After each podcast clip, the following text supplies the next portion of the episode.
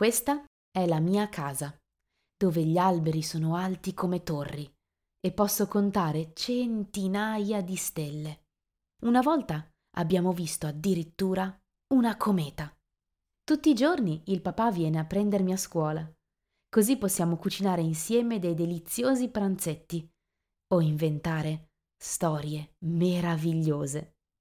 La mia casa è dove possiamo vedere l'alba di mattina, fare finta di essere animali selvaggi di pomeriggio e dormire con il suono delle onde di notte. Ma adesso il papà ha bisogno di trovare un nuovo lavoro, così abbiamo dovuto traslocare in città. Questa non è la mia casa. Tutto quello che vedo sono torri grigie e posso contare solo sette stelle. Papà deve lavorare sempre e non c'è più tempo per i nostri pranzetti o per le storie. Non riesco a vedere oltre la folla. La mia scuola è piena di animali selvaggi e non c'è il suono delle onde a farmi addormentare. Finché una notte vedo una cometa. Sta cadendo sulla terra e dove si posa spunta un albero. Seguo la sua scia nel cielo.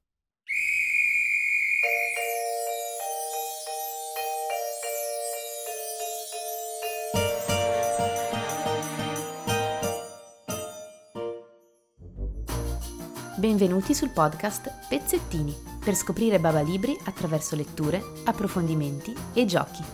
Concludiamo in bellezza la prima stagione di Pezzettini con una storia che affronta la paura e il desiderio dei nuovi inizi. Tutto questo e molto altro in La cometa di Joe Todd Stanton. Approfondiremo questo arduo tema con la pedagogista Annalisa Falcone. Infine, insieme alla nostra Mari, conosceremo Lucas, un lupacchiotto di 8 anni in cerca di risposte.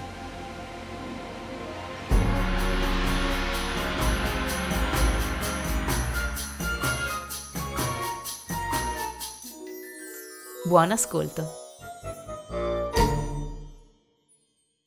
Naila ha dovuto trasferirsi in città, ma non riesce a dimenticare tutto quello che le manca della sua vecchia casa, dove il suono delle onde concilia il sonno e in cielo si contano tantissime stelle. Una volta, pensate un po', ha addirittura visto una cometa. Ma non è solo di questo che ha nostalgia. Nella vecchia casa il papà aveva sempre tempo per lei. Invece in città dove hanno traslocato, il papà lavora tutto il tempo. Ci sono tantissime persone al posto delle stelle e a scuola i compagni sono molto diversi da lei e non troppo amichevoli. Naila si sente triste e sola. Una notte però accade l'impensabile. Una cometa passa sfrecciando sopra i tetti e comincia a crescere e a brillare sempre di più e Naila non può fare a meno di seguirla. Inizia così per la bambina una fuga che si rivelerà esattamente quello che le serve per sentirsi a casa. Ma che cosa significa casa? Due semplici sillabe e una delle prime parole che i bambini imparano. Una parola carica di significato e di promesse, sicurezza, calore, gioia e di tutte quelle piccole magiche cose che ci fanno sentire protetti e al sicuro. Cambiare è difficile per tutti, ma per i piccoli lo è ancora di più. Ogni cambiamento però porta con sé anche della magia, nuove amicizie, esperienze, scoperte. Naila scopre che quella cometa porta con sé una coda luminosa e piena di positività. Le restituirà l'attenzione di suo papà, ha nuove e belle abitudini, nuovi vicini con cui provare tante cose meravigliose, una nuova vita senza tante stelle, senza il suono delle onde, ma con nuovi pranzetti e nuove storie da inventare. Joe Todd Stanton ci racconta una storia carica di emozione, amore e fiducia, e lo fa con tutta la grazia e la bellezza che caratterizza il suo stile, uno stile unico che abbiamo imparato a conoscere con Julian e la volpe. Né la cometa, però, c'è un surplus di luce, una scia di pura gioia, una sferzata di speranza di cui tutti, grandi e piccoli, abbiamo sempre più bisogno. Vi invitiamo a seguire la scia della cometa insieme alla piccola, intraprendente Naila.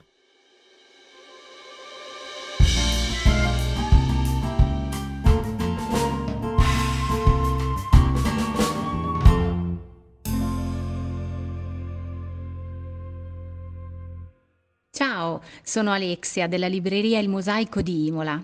Cosa mi ha colpito del nuovo libro di Stanton? La cometa è un simbolo che rappresenta una guida, un punto di riferimento quando ti perdi nel deserto o, come nel caso di Nila, in una città nuova e sconosciuta. È il filo conduttore di questo albo delizioso che sa di natalizio, anche se non lo è, per il senso di raccoglimento e di intimità familiare che evoca. La cometa è l'elemento che permette a Nila di ricreare a modo suo quello che ha lasciato nella sua vecchia casa e che il papà accoglierà, capendo che quello di cui ha bisogno sua figlia è il calore, rappresentato anche dal colore che esplode nelle pareti. Un evento inaspettato in cui il papà capisce che per iniziare ad amare la nuova casa è necessario passare del tempo bambino insieme, giocando, facendo amicizia con i nuovi vicini di casa, dipingendo i muri, abbracciandosi e tornando ad ammirare il cielo, che nonostante sia in un'altra città, è sempre il loro cielo. La cometa è un albo dove la luce accompagna perfettamente i risvolti emotivi della storia e le illustrazioni di Stanton, così dettagliate e sapienti nell'uso dei giochi di luce, comunicano sul piano visivo il rincorrersi delle emozioni di Nila. Non vedo l'ora di leggerlo alle mie bimbe.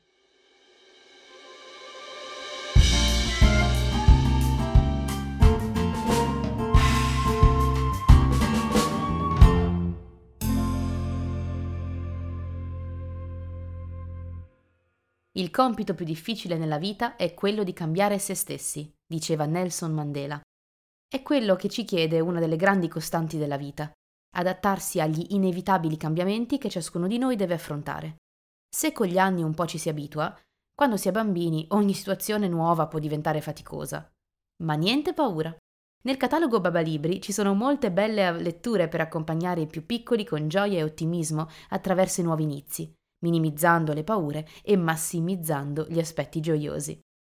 Cominciamo da una coppia di autori molto amati, Philip Stead ed Erin Stead, rispettivamente autore e illustratrice di Lenny e Lucy, un albo illustrato dedicato a uno dei piccoli grandi traumi dell'infanzia, il trasloco.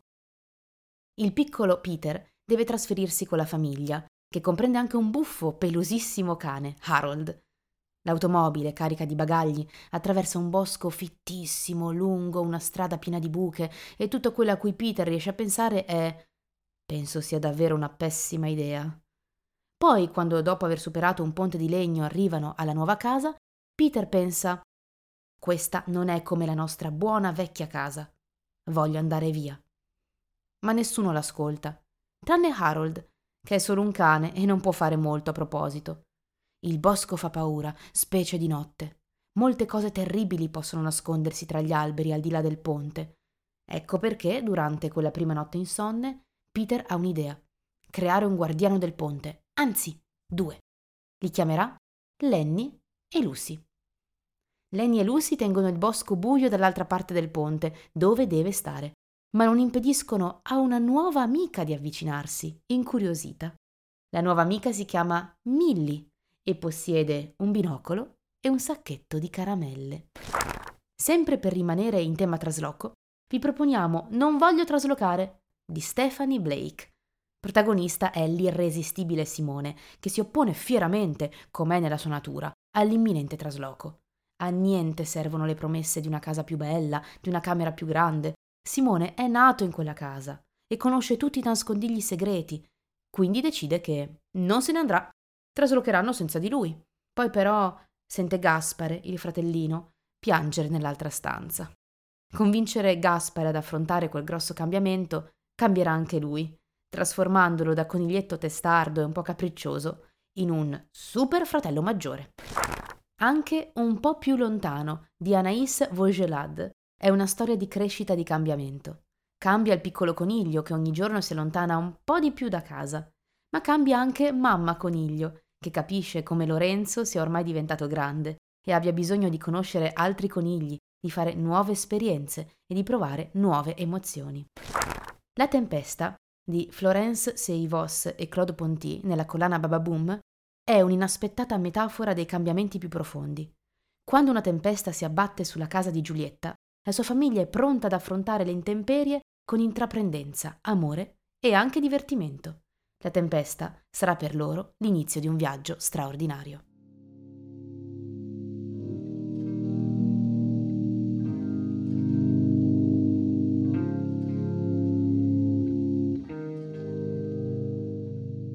Classe 1988, laureata in Scienze dell'Educazione presso l'Università degli Studi di Milano Bicocca e in progettazione e gestione dell'intervento educativo nel disagio sociale presso l'Alma Mater Studiorum di Bologna, Annalisa Falcone è una pedagogista. Abbiamo chiacchierato insieme di bambini e cambiamento. Annalisa, benvenuta a Pezzettini. Grazie, grazie mille dell'invito, anzi, sono grazie molto contenta. Grazie a te di aver accettato, è un piacere averti con noi. Allora, Annalisa, tu sei specializzata nella fascia d'età 0-6.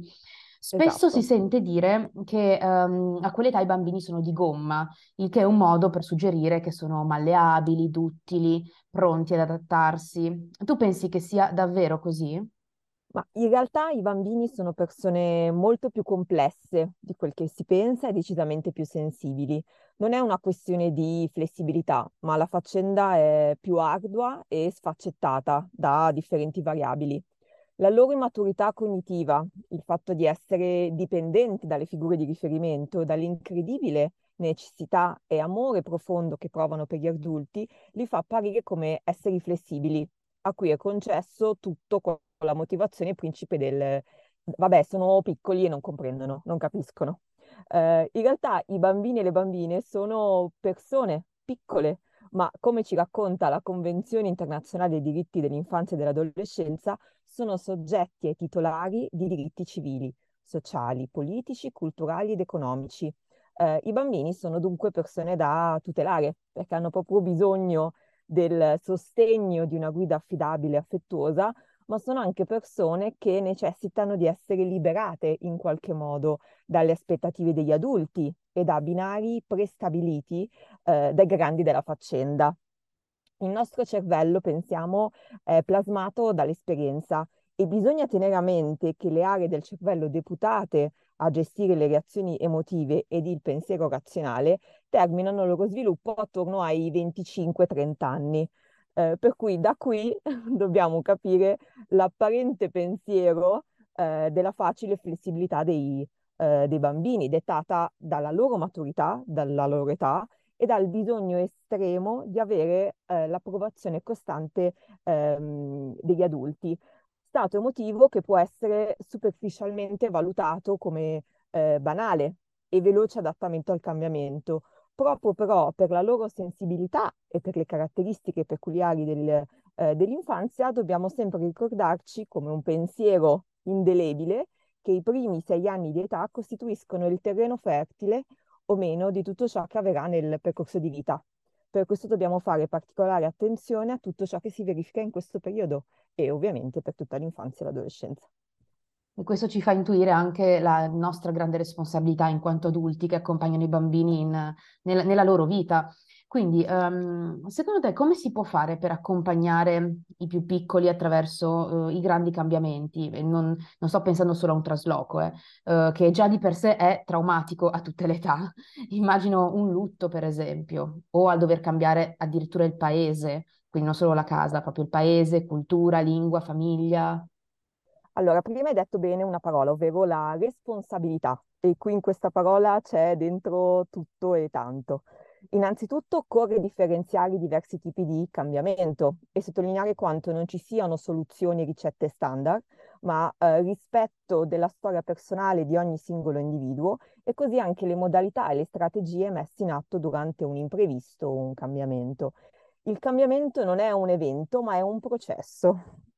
Detto questo, ci sono elementi in grado di accompagnare il cambiamento in modo opportuno, accompagnare e raccontare ai bambini e alle bambine di ciò che avverrà in futuro con gradualità e parole adeguate alla loro età è una strategia da mettere, da mettere in atto, dando loro fiducia in tutto ciò che avverrà, nelle loro competenze. Inoltre la ripetizione è una nostra alleata e quindi verbalizzare tutte le trasformazioni possibili nel medio e nel breve termine. Per cui, ad esempio, se penso ad un bambino che appunto cambia casa, eh, iniziare a tem- per tempo a dire e comunicare lui di questo cambiamento e poi pian piano presentargli tutte le, eh, le fasi della, della, nuova casa. Eh, per cui accompagnamento, un lessico positivo, eh, fiducia, ma anche accoglienza delle possibili reazioni. Noi non, non possiamo evitare qualsiasi sofferenza ai bambini e alle bambine, ma dobbiamo permettere loro di esprimere emozioni come rabbia, delusione, tristezza, desolazione. Bisogna però esserci fisicamente e amorevolmente, senza sostituirsi a loro nel meraviglioso mondo della vita, degli apprendimenti, ma trovare quell'equilibrio tra tutela e sostegno costante necessario. I bambini inoltre ci osservano, imparano dal nostro esempio ed è importante che i nostri comportamenti, le nostre azioni, le nostre parole siano coerenti tra loro, perché si educa con ciò che si è. Ti stai parlando di strategie, se non di buone pratiche nella vita quotidiana. E allora vorrei fare un collegamento con uno dei miei argomenti preferiti, se non il mio argomento preferito, cioè le storie, che possono essere una strategia, faccio un piccolo spoiler, ma in che modo le storie lette o a- ascoltate eh, possono aiutare i bambini a relazionarsi con i desideri e le paure legate al cambiamento? Cosa, cosa ne pensi? Cosa ci dici? Io anche sono una grande fan delle storie, della letteratura e per me, eh, come, sia come professionista, ma in realtà anche come persona, è il mio linguaggio privilegiato. Per cui è il, il mezzo, lo strumento che utilizzo sia con i bambini, con i piccoli, ma anche con, eh, con gli adulti. Siamo sulla stessa Le linea storie- d'onda, benissimo. Esattamente. Le storie permettono di conoscere il mondo, differente, variegato, enorme, ampio, ma anche di fare esperienza di situazioni, vicende, incontri e relazioni vicino alla nostra quotidianità. I racconti di qualità ed in modo specifico gli albi illustrati hanno la potenza del doppio linguaggio, verbale e iconografico. Entrambi accompagnano nel processo di conoscenza della realtà, ma anche nel rivivere esperienze ordinarie in un duplice binario. Non credo agli albi pillola, agli albi ricetta che eh, vogliono insegnare e trasmettere un singolo messaggio, ma dobbiamo comprendere quanto la letteratura sia una palestra di emozioni che si divide tra il magico, il senso dell'avventura e la vita quotidiana. Eh, si crea così una relazione con i personaggi eh, che possono esprimere ciò che provano in modo eclatante o nascosto, urlando, piangendo, arrabbiandosi o ridendo a crepapelle, provando diversi stati eh, emozionali. Insieme ai personaggi delle, delle storie, le bambine e i bambini imparano a verbalizzare ciò che sentono, a diventare più consapevoli e ad ampliare la loro conoscenza ehm, emotivo. Nemmeno che rabbia contiene un'emozione unica. Se pensiamo alle posture, le espressioni del bambino mostrano un ventaglio enorme e ampio emozionale e la possibilità di fare un'esperienza multipla, variegata. La buona letteratura dell'infanzia ci offre un patrimonio davvero vasto di esplorazioni differenti. Le storie ben scritte, illustrate, curate possono essere dei dispositivi vigorosi per la conoscenza di se stessi e la comprensione degli altri. Il cambiamento delle differenti angolazioni, l'esplorazione delle diverse complessità e sfumature. Un testo può veramente essere un luogo di, eh, di incontro e la letteratura è questo, è fonte di stupore, sorpresa, pura meraviglia ed è una valida alleata in tutte le fasi eh, della, della, vita. Come lo dice Bruno Tognolini nella sua uh, poesia ben famosa, le storie aprono le porte del mondo, per cui assolutamente sì, possono essere un ottimo strumento. Guarda, grazie Anisa perché l'hai spiegato benissimo, non avrei saputo dirlo meglio ed è proprio così, infatti al- alto là gli albi medicina, gli libri medicina, mentre invece è proprio tramite l'emotività delle storie che passa anche tutto ciò che, che ci serve nel- ne- nella vita, quindi grazie, l'hai spiegato veramente benissimo. Noi stiamo per concludere il nostro tempo insieme, che peccato, però abbiamo un'ultima domanda, una curiosità. Annalisa, tu fin da piccola ti dicevi che da grande volevi fare l'educatrice, volevi lavorare con i bambini, giusto? Bene, ma come pensi che avresti reagito, che strategie avresti messo in atto se la vita invece ti avesse costretto a, a cambiare progetto, a prendere un'altra direzione? Cosa avresti, come sarebbe andata Um, secondo te? la- io mi reputo una persona fortunata perché svolgo una professione che mi mette in contatto con l'essere umano in senso ampio e peculiare ed è- e mi permette di sperimentare situazioni e prospettive differenti eh, e multiple, per cui posso variare nelle varie sottocategorie di questo universo che è, che è l'educazione. Da piccola desideravo in realtà fare la pediatra. Da grande però ho scelto di prendermi cura dei più piccoli, ma in altro modo. La vita è imprevedibile e noi possiamo solo capire come poter gestire le sue mille sfumature costruendo una base solida a cui aggrapparci durante le tempeste e godere di tutti i suoi profumi. Ciò che conta non è tanto il mestiere scelto, ma dare forma ad un benessere personale interiore fatto di valori e credenze, con l'obiettivo di vivere nella modalità che riteniamo più idonea per noi stessi, seguendo la libertà di essere ciò che vogliamo con i propri limiti, rispettando il proprio percorso e calibrando le aspettative nei confronti di se stessi e gli altri. Inoltre, ehm, a Londra eh, ho potuto sperimentare quanto non esistano binari e linee prestabilite, eh, ma i cambiamenti di rotta sono assolutamente normali ed è, ed è proprio anche la bellezza del, dei percorsi di vita in questo senso. Eh, per cui io ho conosciuto ad esempio la mia estetista che dopo due anni ha fatto il test ed è diventata detective. Per cui insomma, ah. Le, le... esattamente.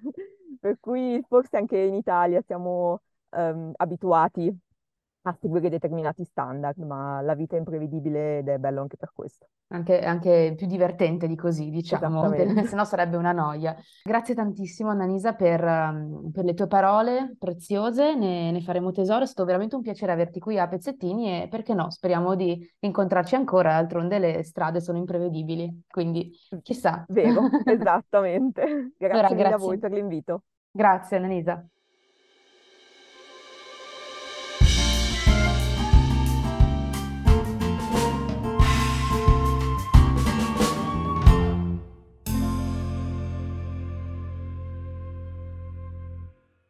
Crescere è un grande cambiamento e a volte pensare al futuro lascia un po' confusi, come succede a Lucas, protagonista di E domani?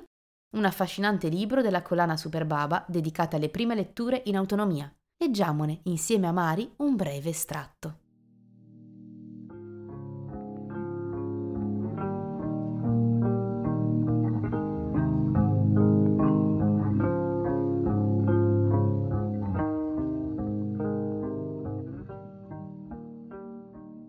Arrivata la sera, Lucas apparecchia la tavola della cucina. Mette tre piatti, tre scodelle, tre cucchiai, tre forchette e tre coltelli, ma quel giorno tutti hanno mangiato troppo e non hanno fame.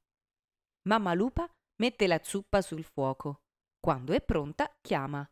Si mangia! Tutti si siedono a tavola. Papà Lupo versa una mestolata di zuppa. Fuma e nessuno la tocca. Scotta, scotta, scotta troppo. Per riuscire a mangiarla, pensa Lucas, dovrebbe evaporare tutta quanta. Aspettiamo un po', suggerisce mamma lupo, e guarda le lancette dell'orologio che girano come pesci in una boccia di vetro.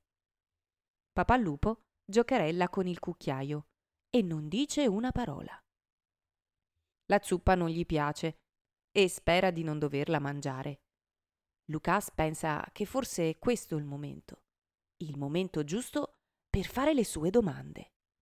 Prende fiato e dice «Mhmm, Prima eh, mi stavo domandando, io chi sono? E come sarà il mio futuro? Papà Lupo lo guarda in modo strano, con una faccia che secondo Lucas sa fare solo lui. Aggrotta la fronte e allo stesso tempo sorride. Ma come?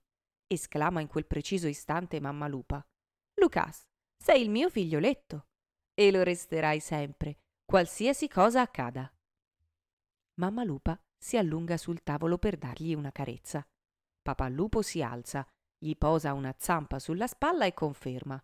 Ma certo, sarai sempre il nostro lupacchiotto. A Lucas quelle dimostrazioni di affetto fanno piacere anche se ormai è un po' grandicello per le smancerie, ma non sa se lo rassicurano del tutto.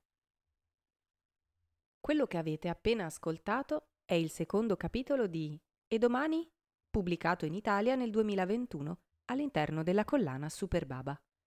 Si tratta di un libro scritto in stampato minuscolo, consigliato per lettori dagli 8 anni in su. 8 proprio come le candeline spente sulla torta del protagonista Lucas, che in questo giorno speciale prende atto di quanto stia crescendo e inizia a farsi domande su se stesso, sulla sua identità e sul suo futuro.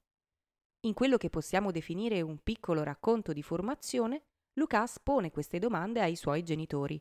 Non soddisfatto delle risposte, le riporta a personaggi che apparentemente detengono la verità.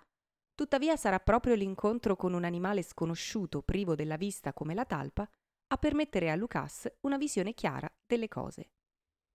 L'autore del testo è Olivier de Solmignac, nato nel 1976 a Lille, a nord della Francia. Olivier pubblica poesie, racconti, narrazioni per adulti e per ragazzi, ma all'inizio dei suoi lavori non si domanda mai a chi si rivolge. Quando scrivo, dice, non ridivento bambino, lo divento. Quello di cui scrivo è il bambino che vedo davanti a me e non dietro di me. Autore di grande sensibilità e intelligenza, in un'altra vita avrebbe voluto fare l'antropologo, inclinazione che si coglie dalle domande di carattere filosofico che pone ai giovani lettori, normalmente inclini a percepire questo tipo di temi più chiaramente dei grandi. L'illustratrice del libro è invece Junko Nakamura, attratta dai libri illustrati da sempre. Il suo libro preferito è The Little House di Virginia Lee Barton, che sua madre amava leggerle quando era piccola, e Buonanotte Luna di Margaret Wise Brown e Clement Heard, che ha molto influenzato il suo lavoro di artista. Nata a Tokyo, si trasferisce molto giovane a Parigi dove ancora oggi vive e lavora. Nel corso della sua formazione ha sperimentato diverse tecniche, come la serigrafia, la litografia, la xilografia e in particolar modo l'incisione su metallo, per poi approdare al disegno con matite colorate, pastelli a olio e penne a sfera.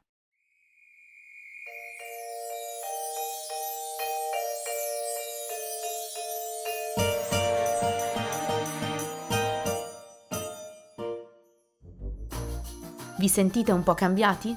Pronti ad affrontare insieme ai nostri amici libri tutte le novità che vi attendono nell'anno nuovo? Speriamo di sì. Questo episodio di Pezzettini termina qui. Se vi è piaciuto, vi invitiamo a condividerlo sui vostri social. Pezzettini, il podcast di Baba Libri, tornerà nel 2023. Buone feste da tutti noi e a presto!